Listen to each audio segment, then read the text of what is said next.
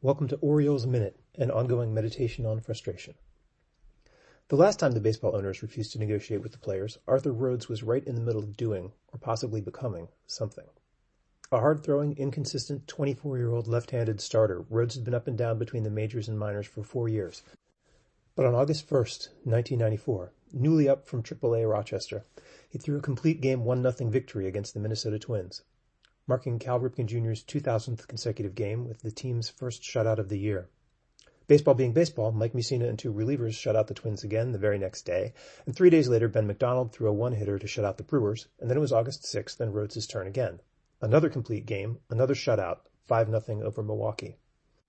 He'd gone 18 straight scoreless innings and cut his ERA from 8.83 to 5.81, while throwing a now horrifying 272 pitches. The other four starters took their turns again, and on August 12th, Rhodes' next scheduled start, the baseball strike began, and he was sent back to Rochester to get more work. Whatever the underlying contingencies of fate may have been, he would never throw another complete game, let alone a shutout, in the majors.